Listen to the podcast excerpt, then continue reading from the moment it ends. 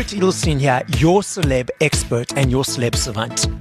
Celeb Savant is a weekly entertainment show. We have long form career retrospective type interviews with celebrities, singers, actors, and industry experts. On this episode of Celeb Savant, I'll be speaking to the band UB40. Now, UB40 are an English reggae and pop band formed in December 1978 in Birmingham, England. The band has had more than 50 singles in the UK singles chart and has also achieved considerable international success.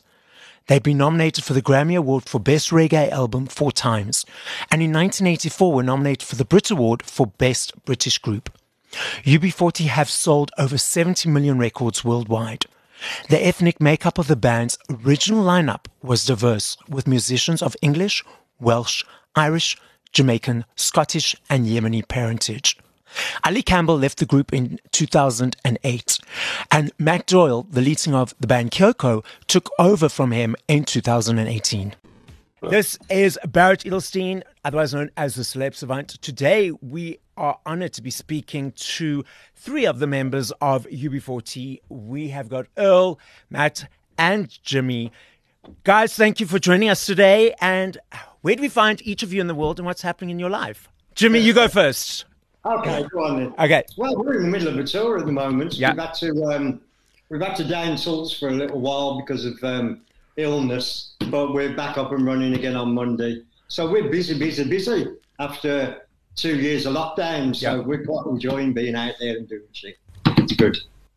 And Matt and Earl, are you also just relaxing, getting back ready for the tour on Monday? Yeah, really. I've just been doing some gardening, you know, uh, just maintenance around the house. Summer's finally here. Yeah. So, yeah, just getting the house ready for summer, basically, yeah. Brilliant. You know. Yeah, just got to keep keep yourself busy wh- when when we've got these kind of few days off. Um, You know, people getting over illness and stuff. Uh, yeah, just get out in the sunshine and relax for a bit. That's cool. It's That's cool. actually really beautiful uh, at the moment here. So uh, we've had, we're having uh, uh, three days of summer. Seems to be we've got one of them today. Okay. So uh, it's all right for you guys. You're, you're, you're, although it's winter for you at the moment. Yeah, yeah, yeah. But our winter's a little bit more like your summer. So, I, I bet they are. Yeah, only less rain. yeah. Yeah, I mean, it gets, um, well, it's, it's like 21 today, and everybody just starts stripping off, you know, it's taking all the clothes off and stuff, and sunbathing and fishing and, you know, cycling and running and, you know, all, the- all the stuff you do in the summer. Yeah, yeah, yeah. Guys, let's take it all the way very back to the beginning. This is a UB40 retrospective. Tell us about the band, the beginning of the the band, and let's start from all the way beginning in 1978. Well, actually, the beginning goes back a long time before that. Okay. We, most of us went to school together um, from the age of 11. So we've known each other since we were 11 years old. And uh, we, we left school, had various jobs. None of us were happy and somehow got back together again after school and decided to put a band together. One of the catalysts for that was going to see Bob Marley in 1976 at the. Uh, see, this is all before Matt's time. Yeah. Matt's the new boy. Yes, that's Yeah. right. He's our new singer. Yeah. But uh, we, all, we all went to see Bob Marley in 1976, and that was sort of quite an inspiration. And we've gone, oh, we've got to get a band together and we've got to make it a reggae band, you know. And that's what we did. Why reggae? Because besides Bob Marley at the time, there weren't many other reggae artists. So, what was the inspiration behind reggae besides it being Bob Marley? Well, um, it was the uh, it was the time of the punk era. Yes, exactly. So uh, there, was- yeah, there was bands literally everywhere, and where we where we um, where we ended up in we ended we ended up in a place called Moseley, which was like bedsit land. Yeah. And um, I had I had a flat, and uh, I was living next door to Brian, the saxophone player, uh, who's who sadly passed. He passed last year. Okay, but sure. um, yeah, under under his flat was a cellar that was like abandoned. Mm-hmm. So we like we we done it up. You know, we put uh, boards on it and a door on it and secured it. Put some electric in there, and then we started rehearsing. Do you know what I mean? And that was way back in the punk era. And like, like I said, there was so many bands. We thought, well, we'll have a bash, you know, we'll have a go. We couldn't play or anything, you know what I mean? Yeah. It was had, you know, a limited experience and uh, with instruments and that. Yeah. But, uh, but yeah, we just, um, I mean, like reggae kind of chose us because we, when we started playing, obviously we just play anything just to learn. but uh, yeah, it was naturally just uh, progressed onto you know reggae. And your name UB40 comes out of the unemployment card you guys get in the UK. Why decide on that as a name? Well, because it had a ring to it, we thought it was a mate of ours who actually come up with the idea. And I mean, in the end, one of the reasons that we did get things together was because me and Ali, our ex-singer, were forced to sign on every day because we were always late. Yeah. Signing on. So we were forced to sign on every single day. So we had to go and sign on, and then we would go again to rehearsal. So you know, it was uh, thanks to the uh, unemployment benefit that we could actually afford to to to to spend some time learning our instruments, and also reggae's very accessible music. You know, I mean, uh, apart from punk, what did you have? Glam rock, prog, prog rock. You know what I mean? It was nothing that was any interest to us. We're all in the city boys. You know, I, I, obviously uh, uh, Earl's got his Jamaican roots, and uh, you know, I lived in an area where there was a blues party or Shebeen, two doors down. You know, it was the music you heard on the streets where we lived. Yeah. And that was, and it was accessible. You know, um, you didn't have to know too many chords, and uh, it was just a feeling more than having that musical ability to, you know, none of us are trained musicians, obviously, but reggae was accessible music, and it still is. Let's dive straight into that, into your next step. So you joined the band, you were playing reggae, you decided on that, you were practicing downstairs from the flat. Then came the success of the uh, well, Chrissie Hynde gave you the, your first uh, break uh, from the Pretenders. Let's go through the uh, quick overview of the 80s and you know the success of all the various albums and what was it like being successful and knowing that you guys had made it. Well, we didn't really realise. I mean, we was too busy having fun. Obviously, we because we was all mates and everything. We were just like eight blokes, like marauding around the world, fighting each other. You know, like a big bond. It was always like fighting and like uh, just having fun and like obviously getting used to this life that we kind of stumbled into. You know, and uh, obviously it was it was great fun, but it was like um you know like a big learning curve. Like you say, um, Chrissie Hynde gave us our first break. We went on tour with her and then we went on tour with the police, and then we done our own tours, and then obviously we had you know a bit more success, etc. And then we've just been basically making albums and touring ever since. You know, we don't really, we've had a we had a few years off, way back in the um, the late nineties. I think I can't even remember. I can't, no, I can't, I can't, I can't really remember dates, but um, you know, we've been we've been you know been a working band ever since we uh, you know we took off kind of thing. Started to, yeah. Well, started playing gigs. Yeah. It just got, got bigger and bigger and bigger. Yeah. Matt, over to you. So joining a, you were part of another band, and then you joined UB40 in the last number of years.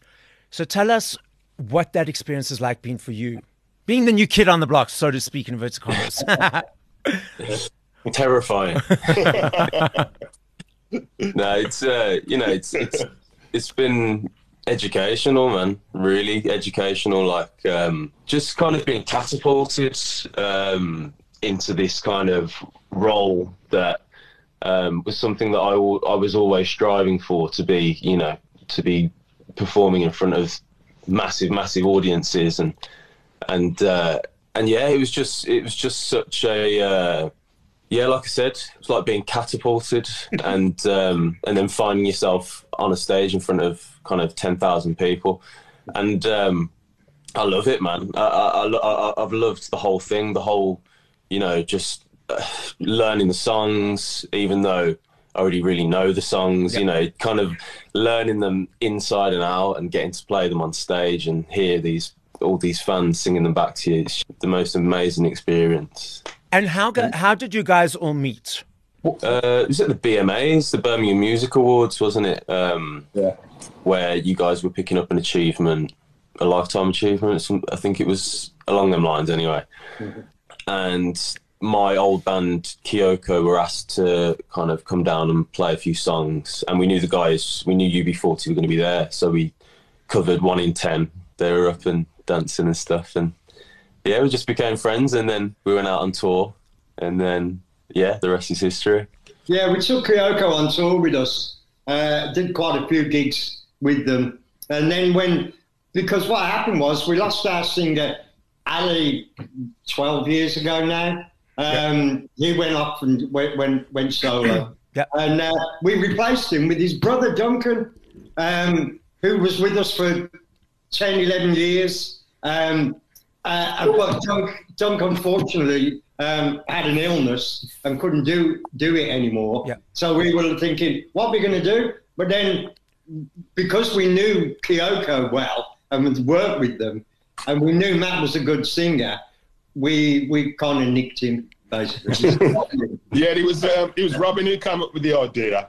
I was thinking, I was scratching my head and going, bloody hell, Duncan, you know, unfortunately, Duncan can't do it no more. What the hell are we going to do? Mm-hmm. And then Robin just went, oh, I've got an idea. Matt, I bet Matt. And we all went, God, that's genius. And then obviously um, Matt and uh, Robin had to put in obviously all the hard work, you know, the vocals, you know, it's quite quite a lot of stuff for Matt right. to work, he's, you know, to uh, take on. Yep. And he's, he's, he's, doing a sterling job. But uh, yeah, obviously uh, he's been thrown in at the deep end like big time, you know. But he's handling it really good. Yeah. So, Matt, when the guys came to you and said to you, uh, Matt, will you join us as the vocalist? What was your reaction? You must be like, whoa, like what's happening right now? How how did that? What was that like for you? I was just kind of like, when am I going to wake up? yeah. when, when, am I going to wake up from this dream? Yeah. Because um, yeah, it was just so so surreal. Like um, you know, like like I've said to I've said to the guys so many times, and and I know that Robin loves to say is the story of me kind of sitting in the back of my parents' car when I was, you know, four years old, singing along to the, you know, to UB40 songs, mm. and and now I'm doing it, you know, with the actual band. It's just, it's just, it's just amazing. It's, yeah. like, a, it's like a full circle moment. Yeah, it's not, it's not an easy job from that because obviously our songs are really well known. Mm-hmm. Quite a lot of them have been big international hits. Yeah.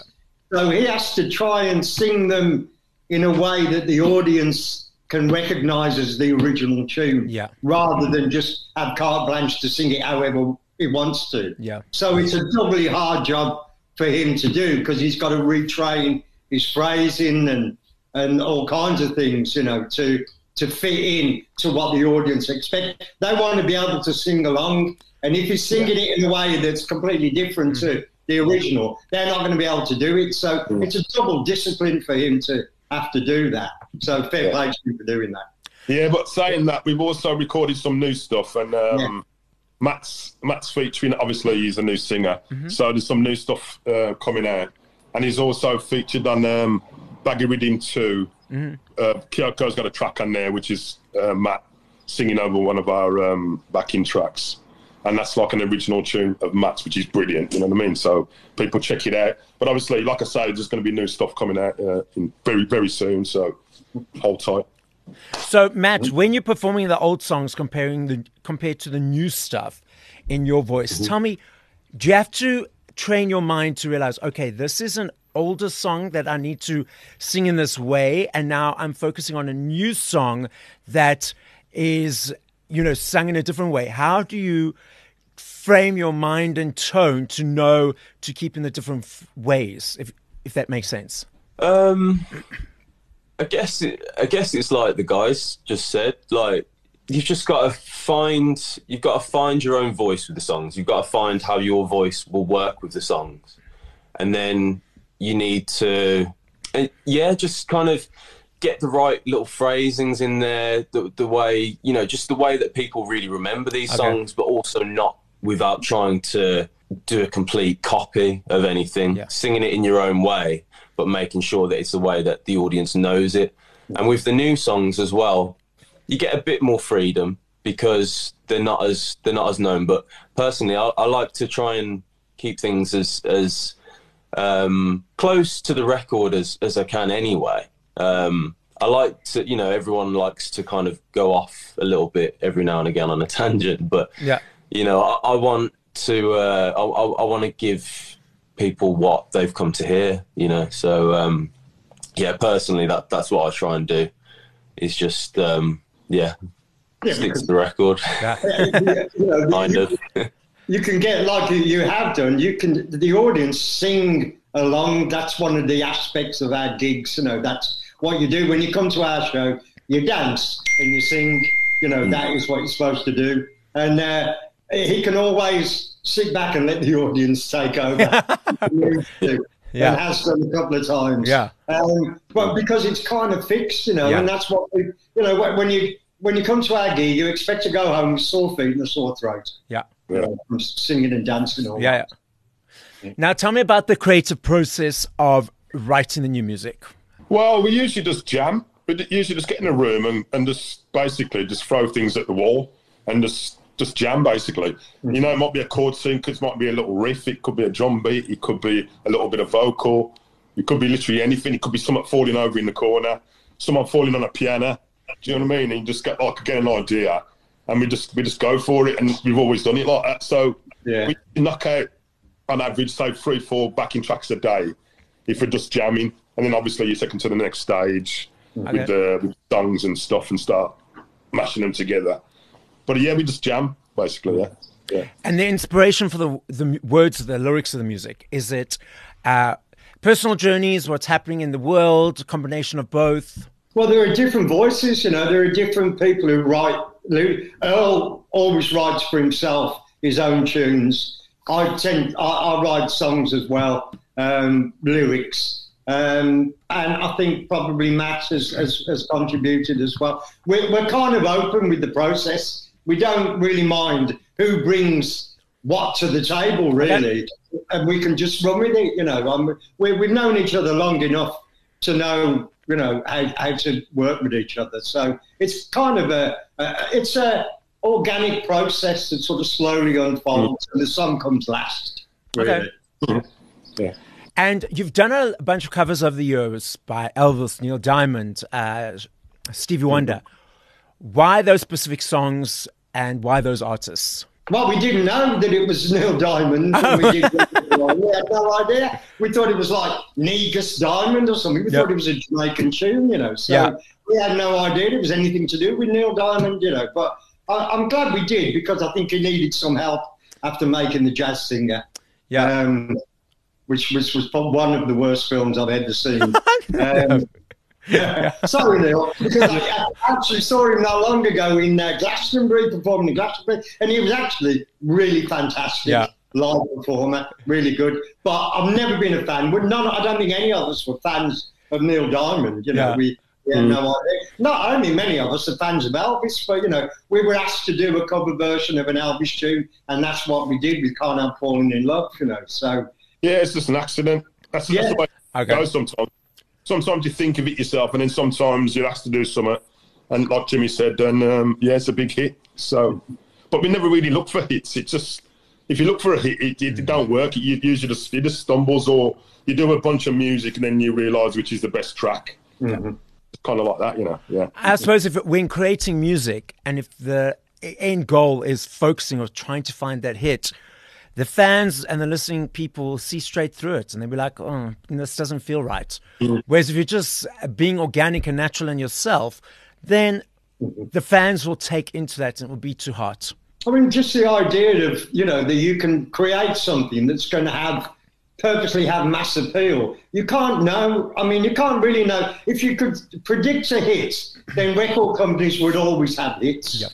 You know, and they don't, you know, because in the end, it's an unpredictable public taste is an unpredictable thing, and you only know what the hits are after they're hits, really. Yeah. You know, you can say, "Oh, I think this is going to be a hit." It might turn out to be a hit, but that would just be a coincidence. Because another time you'll say, "I think this can be a hit," and it won't turn out to be a hit. You know, it's just the way it is. That's the rise and fall of most musicians and artists. You know, you're in the limelight for a while, and then you, you know, you you disappear, yeah. and you you might come back 10 years later.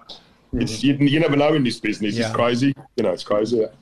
Now, speaking of that, the way people consume and listen to music it was vinyl, cassettes, CDs. They are coming up again, but now it's this digital world. What do you guys think about the way people consume and listen to music now compared to previously? Well, can I just say, because I've just recently set my stereo up in my house. Yeah. That I've been living here for four years. Believe it or not, I'm a musician. Right. Anyway, right, I set up a stereo. So I've got my decks and everything, and I've got me, uh, you know, me, um, my iPhone. Put the deck on. Oh man, it's so noisy. It's unbelievable. So like, I prefer digital. I must say. I do. Oh, that's interesting. Yeah, because yeah, because it's like hums and like earth. You got to earth the bloody turntable and and like it's so clean and there's a lot more. Obviously, mu- music production is a lot better now. So there's things you can do in music you couldn't do or put on a record, you know, on a vinyl. Mm-hmm. Not, I'm, not I'm saying I hate vinyl. Don't get me wrong, mm-hmm. but um, but actually listening pleasure in your house for me, yeah, it's got to be digital. I so, also I also think that you know because um, making music has been democratized. That means the when we first started, you had to pay a couple of grand a day for months on end to make an album in a in a, a, a big studio. Whereas technology means that now the ability to make a record, you can do it in your bedroom for a few hundred pounds. Yeah. You know, mm. a little bit of equipment. So to be honest, uh, there's no value in it. I understand why people don't want to pay for for, to buy records anymore because records are too easily made. You know, it's a uh, Uh, they're ten a penny, and so why would anybody want to pay pay money for it? I think when it comes to live performance, that's a different thing. Yeah. Not everybody can just get up on stage and, and do it live, but anybody can make a record in their own bedroom. You know, so so I think that's why one of the reasons why there's no value in recorded music anymore bands just don't make money out of recording. They make money out of playing live. Okay. Yeah, but what do you prefer? Do you prefer vinyl or do you prefer digital? Oh, definitely digital. Definitely. Yeah, doubt. For a start, why would you want to destroy the planet with all that, you know, all the manufacturing process and, you know, all the, all the, uh, you know, the paper that you use and the, the record sleeve and then you're shipping it somewhere and then delivering it to the mm. shops, you know, that's all polluting the atmosphere, polluting the world. Why bother, you know, when you can just have a clean signal coming from your computer? Do you know what I mean? And you, Matt? I like a mix. Like, um, I I agree with what Jim, Jimmy's saying. Definitely, like we we can't be we can't be using all this oil and energy and everything, making vinyl CDs, transporting all the stuff around the planet and stuff. Um, but like, if I if I find stuff in a secondhand shop or a charity shop or like, I'll buy that, but I won't I won't go and buy them brand new from you know like HMV or something like that. Okay but yeah, I think as well, like it's it's it's amazing how much kind of how how available how much uh, music there is available to young people now, especially, and and they're just they're just listening to everything, like whether it's they're listening to it on Spotify or, or any of the streaming services like that, or games or movies, TV. Like there's just so much, um, you know, so much music out there that young people are just lapping it all up, and then and I think they're coming up with some real real good music as well from that. Now, tell me about when you guys are performing live and you have 10,000, 20,000 people singing back the lyrics and the songs. How does it make you feel? What is that experience like for you? well, well. got you. well, I just, you know, uh, at first, it was kind of hard for us because we've had a massive response from the audience. And for the, probably the first 10 years, we'd be looking round behind us to see who's just walked on, you know, because, and then it takes a while for you to actually understand yeah. that it's for you that they're cheering, you know, and coming to terms with that and feeling that you deserve it took a long time, okay. really, you know. So, sort of that imposter syndrome, imposter syndrome is like, yeah. Is it me? Yeah, Why? Thing, yeah. yeah. Okay, that's interesting. no, I was just going to say that now I, I, I, don't take it for granted, but I accept it. Yeah. What it is, you know, uh, we, there's a massive amount of love for the band out there, and um, you know, I'll, I'll, I'll carry on while it's there. We'll carry on doing it. Yeah. No.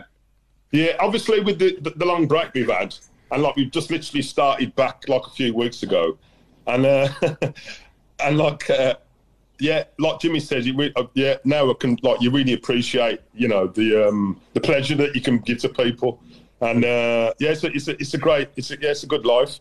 it is like a bit like being a sailor, you know, like we used to being away and like you do your thing, you know what I mean? Like mm-hmm. we're all on a mission, like you know what I mean? It's like a big group thing, and you're on a mission, and like you try your best and everything, you know what I mean? And uh, yeah, so I really missed that, and um, yeah, let's hope um, we can do it for quite a bit of, you know, quite a few more years. Yeah. yeah. I mean, it's, powerful, it's a powerful thing to be part of, you know, there's sort of 20 odd people on the road, band and crew. Yeah. And their uh, main, their only focus is to get the show done. And being part of that is really quite empowering, you know, that you, you feel that you're separated from, from because you're traveling and sleeping when other people are waking up and going to work. And, yeah. you know, you, you live in this bubble when you're on the road. But it feels great to be part of that, you know, part of that gang and part of that that whole business where everybody's focused. You know, it's like moving a house every day with the, the equipment and you know the, yeah. the, the, speakers and all that has all got to be shifted around with trucks and you know it's just you feel really empowered by being part of that so it's a lovely life i have to admit you know what mm. i find i love going to concerts and i love standing right in front but for me, what frustrates me as a person in the front with the people around me is everyone's got their cell phones up, trying to get that perfect video or perfect shot. And they're not, ex- I'm like, put your phones away. The guys are here performing. Just enjoy it as it mm-hmm. Take that, you know. And I get so frustrated. like, eh, what is your experience coming from the other end of just seeing all these cell phones in front of you. You know, does that detach from the experience a bit, or how does it make you feel? It just is what it is, mate. I mean, like um, growing up, we used to watch Star Trek. Yeah. And they used to like open this thing called a communicator. Yeah. And now that's it. It's the iPhone in it. You know what I'm saying? It actually, yeah. It actually exists now. So it's just what it is. It's like so. downloading. You know, it's like yeah. the music has just changed. Things change. yeah. Know? So um, you can't really do anything about it. People want memories, don't they? But as long as they don't hold it up the whole way through the gig, you know, mm. then that's uh, that's that's fine with me. It doesn't really bother me. It, it's a little bit frustrating though because you know a live performance isn't necessarily there to be recorded. That's mm. the whole point in live performance. Yeah. You know, if you're recording something, then you approach it completely differently because it's down to posterity. You know, the other people we're going to be listening to over and over again. But a live performance is supposed to be there and gone. Yeah. Uh, that's the whole point of a live performance. So it's not really fair sometimes with bands that these are being recorded because you know you can hear all the mistakes and uh, you know you uh, uh, you can't you can't unless you're like super super session men from America. You know you can't help but have mistakes and you know, and sound quality is not good and all that. And really, you're not in control of that as a band. Yeah. So I would ban it. You know, it's interesting you say that because I'm sure none of the audience are picking up anything that you're mentioning, but you guys know if there are little mistakes or sound quality or any issues. But we as an audience don't realize that we're just there in the moment. Well, I'm in the moment. The rest of them are making videos. so um, that's, a frustration, that's a frustration of yeah. being that's the frustration of being a, a, live performer is you know you you want it to be perfect every night yeah. and you you can do some nights and you think that was the most fantastic performance we've ever done and it was really great gig and then somebody will go oh yeah it was a brilliant gig uh, you're all, just as good as you've always been and i'm going no it's better it's better it's better but you know they don't really care that's the burden of being uh, a perfectionist is that you care, but the audience doesn't really yeah. care now. Your guys' experience of South Africa, you've guys have performed here a number of times, handful of times. You performed at Mandela's 70th uh, birthday. When are you coming back? well, as soon as you um, as soon as you ask us, basically, there is talk going on. Okay. We were due to come over just before COVID hit. Yeah. So hopefully we'll pick that back up and you'll see us very soon because obviously, um, you know, we love Africa as it, as it, as it turns out, I've just had my, uh, my DNA um, uh, done. Yeah. And I'm um, 43% Nigerian. Okay. so, which is which is funny because one of the original members of the band was a, was a guy called um, Yomi, and he was Nigerian. so, uh, yeah. So, yeah, just thought I'd throw that in. It's okay. Yeah. But um, yeah, obviously Africa, yeah, mother, the motherland. Yeah, we want we want to come do you know anybody who wants to bring us over? Well- I mean, we were, we were one of the first bands that um, that played after the cultural boycott was dropped. Yeah. Um, once it was dropped, we, we, we went over as soon as we could, and um, it was phenomenal because we, you know, I think we played to 100,000 people over two nights um, at some stadium somewhere. Yeah. And uh, it was, you, you just felt like that you were kind of rubbing shoulders with history a little bit. You know, that there was a, phen- a, nom- a phenomenon happening in South America, Yeah. in South Africa, Yeah. after, after the dropping of the cultural boycott, after Mandela was released. And we, we were there celebrating that, and the audience was singing our songs back to us. And, you know, it was really quite a moving experience and one of the highlights of our career, you know. Yeah, definitely. Yeah. So we'll definitely put out there that you guys will be coming back. And when you guys do come back, we're going for drinks. I'm holding you to that, okay? Yeah, yeah, mate. Definitely. You're paying. okay. Well, let's. Drum, drummers are tight. Yeah, exactly.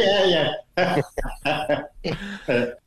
I want you to please, each of you, I'm going to go around the room, around the screen, and from number five to number one, I would like you each to give me your top five favorite songs uh, from other artists. oh, So, Earl, you first. um, Bob Marley and the Wailers, um, Kinky Reggae. Number four. Oh, I got it all, all at the same time. Yes. Oh, oh bloody Putting you on the spot. really, he's putting us on the spot. yeah. That is hard. Um, who else do I love? Oh, can't you come back to me? No, no, that's the point of this game. Number four. Okay. Um, Top of your head. Top of your head. Okay, yeah. Black Black Uhuru, Sounds of Freedom, Black Sounds of Freedom Yeah. al- al- album. Dennis Brown, Money in My Pocket, something new, something new. Um, oh, can't think. Is that, I mean, is that, is that four? So you've got two more. Number two. Oh, no. You know, that's an impossible question. No, to well, that, that's the fun of this I'm game. my record collection. um, bloody hell. Uh, Biggie Smalls. Um, I can't think of the title of the track, though. Okay. Uh, yeah, one of his albums. Yeah. Um, Number one. uh, OutKast. Yes. And that's it, innit? That's, Okay. that's- Yeah, that's number five. That's five. Cool. Yeah. Heading over to you, Matt. Number five. Oh no. this is gonna be the most random okay. Okay. Looking around the room. Back in Black by AC/DC. Yes. You like it? I was expecting Um, that one. Walk, Walk the Line by Johnny Cash. Yeah. Wow. All right, let's think of one off the top of my head. Um, Everything I Own by uh, Ken Boothe. I don't know if that was by Ken Boothe actually, but his his version. What's that? Three. Yes. Two more. Um, Simmer Down by uh, the Wailing Wailers before it was Bob Marley and the Wailers. yeah. What else? Right, I'm just gonna have to pick one. Yes. Throw it at Um, us. It's really hard, man. Okay, Jesus of Suburbia by Green Day Cool. Jesus God. because it's about an 11 minute song. Okay. yeah, yeah. Yeah, great day. Wicked, man, yeah. I like, I like a bit of rock. Yeah. Myself, yeah. Yeah, man. Like I said, random. Jimmy, Yeah. number five. Handing over to you. Come on. It's time to think. You should be You are the sunshine of my life, Stevie Wonder. Jesus. Ow. Hang on. Um, um, uh, okay, Days of Slavery, um, Burning Spear. Oh, God. Uh, ow. My brain is not actually working, which is It's hard. unfortunate. It is hard, but that's the fun of this game. You got three more. Three Um, more. hang Give on, us three hang on, more. hang on, I- I- I- I'm getting there. I'm getting there. Um, okay. Oh, Firehouse Rock, The Wailing Souls. Oh God, uh, that's three. Fine, Yeah. Robbie. Two down. Two down. Um, yeah. What's the, the, the what's that taxi tune? Heart made of stone. Taxi That'll do. That'll do. Yeah. Yeah. Um, One more. One more.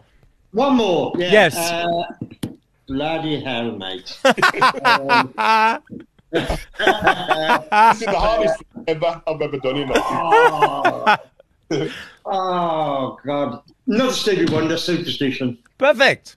There you go. Put you guys all on the spot. That was one of the worst questions I've ever had to answer. I'll take that. I'll take that. Just brain freeze, man. It's like Impossible to pick five. I know. Yeah.